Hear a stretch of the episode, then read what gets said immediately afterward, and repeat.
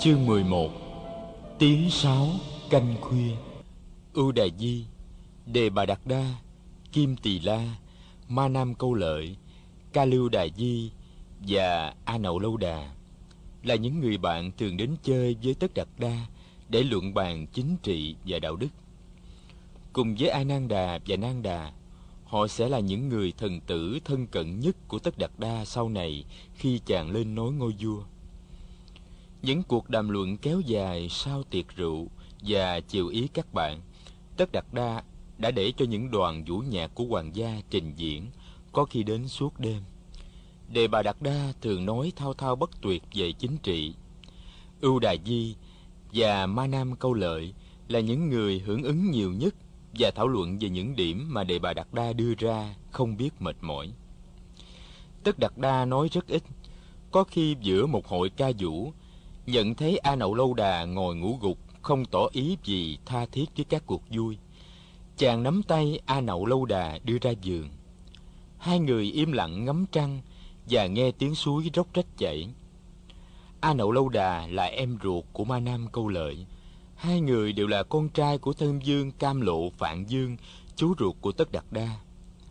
A Nậu Lâu Đà tính tình hòa nhã, diện mạo xinh đẹp, thường được các công nương để ý theo dõi, nhưng chàng không để tâm tới chuyện tình duyên.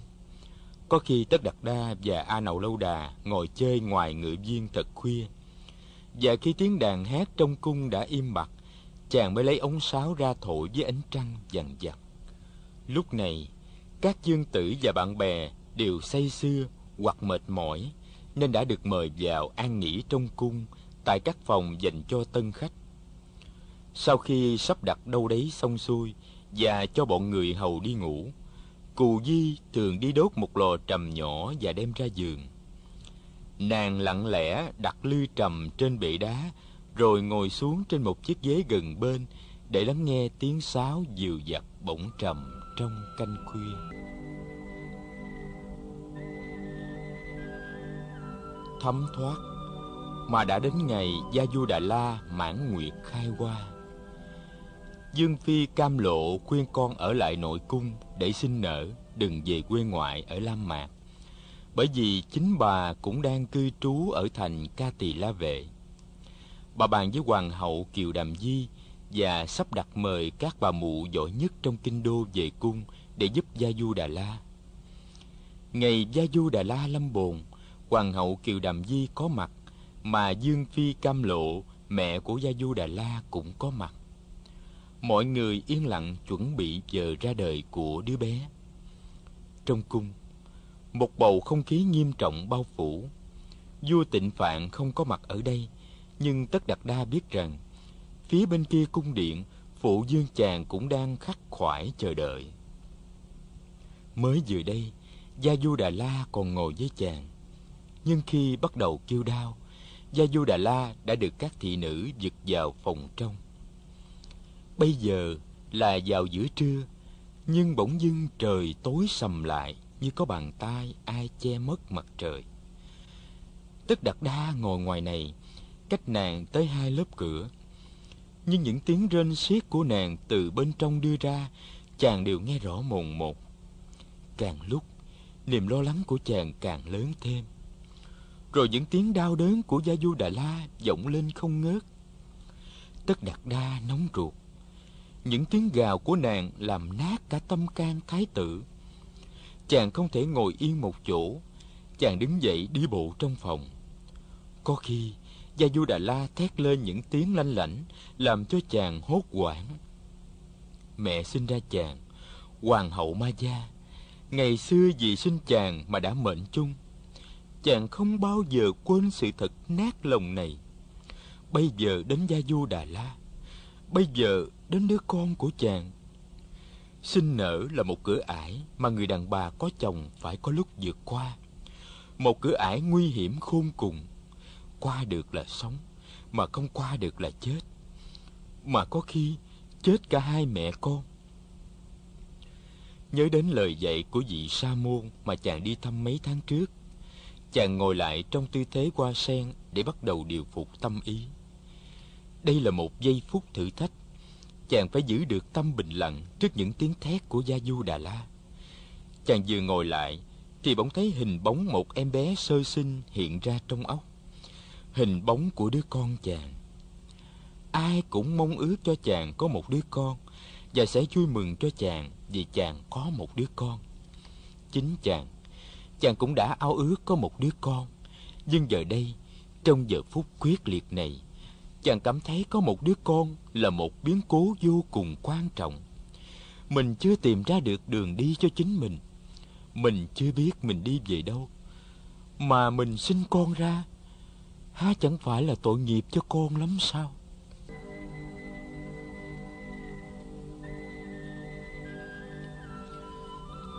Bỗng nhiên, tiếng la hét của gia du đà la im bặt. Chàng bật người đứng dậy cái gì đang xảy ra? Trái tim của chàng đập mạnh. Để lấy lại bình tĩnh, chàng chú tâm vào hơi thở. Chính vào lúc ấy, có tiếng que que của một đứa trẻ vọng ra. Biết là em bé đã sinh, tất đặt đa đưa tay lên lau mồ hôi trên trán. Bà kiều đầm di mở cửa đi ra nhìn chàng. Miệng bà mỉm cười. Tất đặt đa biết rằng mẹ con gia du đà la đã được bình yên hoàng hậu ngồi xuống phía trước mặt chàng. Bà nói, cô di đã sinh con trai. Tất đạt đa mỉm cười, nhìn mẹ với cặp mắt cảm ơn. Chàng nói, con sẽ đặt tên cho nó là la hồ la. Chiều hôm đó, tất đạt đa được vào thăm hai mẹ con la hồ la. Hai mắt gia du đà la sáng ngời nhìn chàng, tràn đầy hạnh phúc. Bên cạnh nàng là em bé đứa bé đã được bọc trong lụa và chàng chỉ thấy được khuôn mặt bụ bẩm của con. Tất đặt đa nhìn gia du đà la. Nàng ra dấu ưng thuận, chàng cúi xuống bế la hầu la lên và ôm con vào trong hai tay. Gia du đà la nhìn theo. Cũng như hồi nãy, chàng vừa có cảm giác phơi phới lân lân mà cũng vừa có cảm giác lo lắng, nặng nề.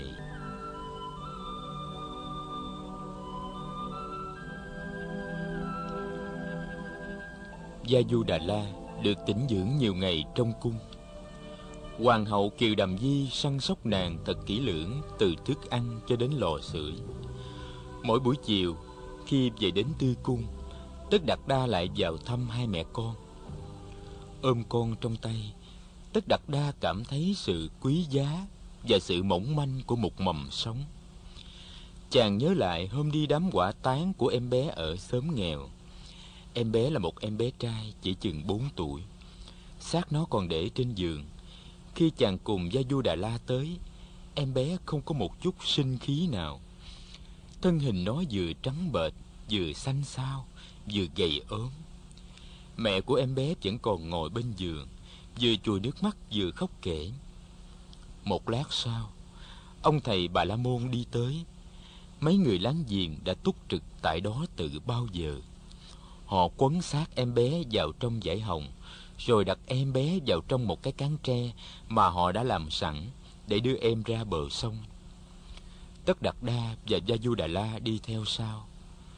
Trong đám người nghèo khổ, ngoài bờ sông đã có dựng một quả đàn nhỏ rất đơn giản.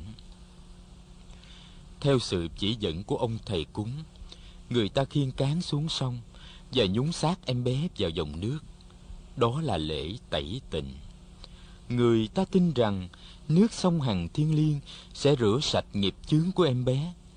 Rồi người ta đem cán lên bờ, đặt xuống để cho nước giọt đi bớt. Một người đàn ông đi chế dầu thơm và quả đàn.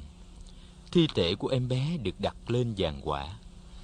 Ông thầy bà la môn tay cầm đuốc vừa đi quanh quả đàn vừa đọc kinh tất đặt đa nhận ra những đoạn trong kinh vệ đà. Đi quanh được ba vòng, ông thầy châm lửa vào giàn quả. Lửa phật cháy. Mẹ và các anh chị của đứa bé hòa lên khóc. Lửa đã bắt đầu táp vào thi thể em bé. Tất đặt đa nhìn gia du đà la, mắt nàng đẫm lệ. Tất đặt đa bất giác cũng muốn khóc. Em bé ơi, em bé ơi em đang đi. Về đâu tất đặt đa, trả la hầu la lại cho mẹ nó. Chàng đi ra vườn ngự, và chàng ngồi ở ghế đá một mình cho đến khi màn đêm buông xuống, và một cô thị nữ ra tìm chàng. Tâu điện hạ, lệnh bà cho con đi tìm điện hạ. Hoàng thượng ngự giá sang thăm ạ. Tất đặt đa đi vào, đèn đuốc đã được thắp lên sáng trưng trong cung điện.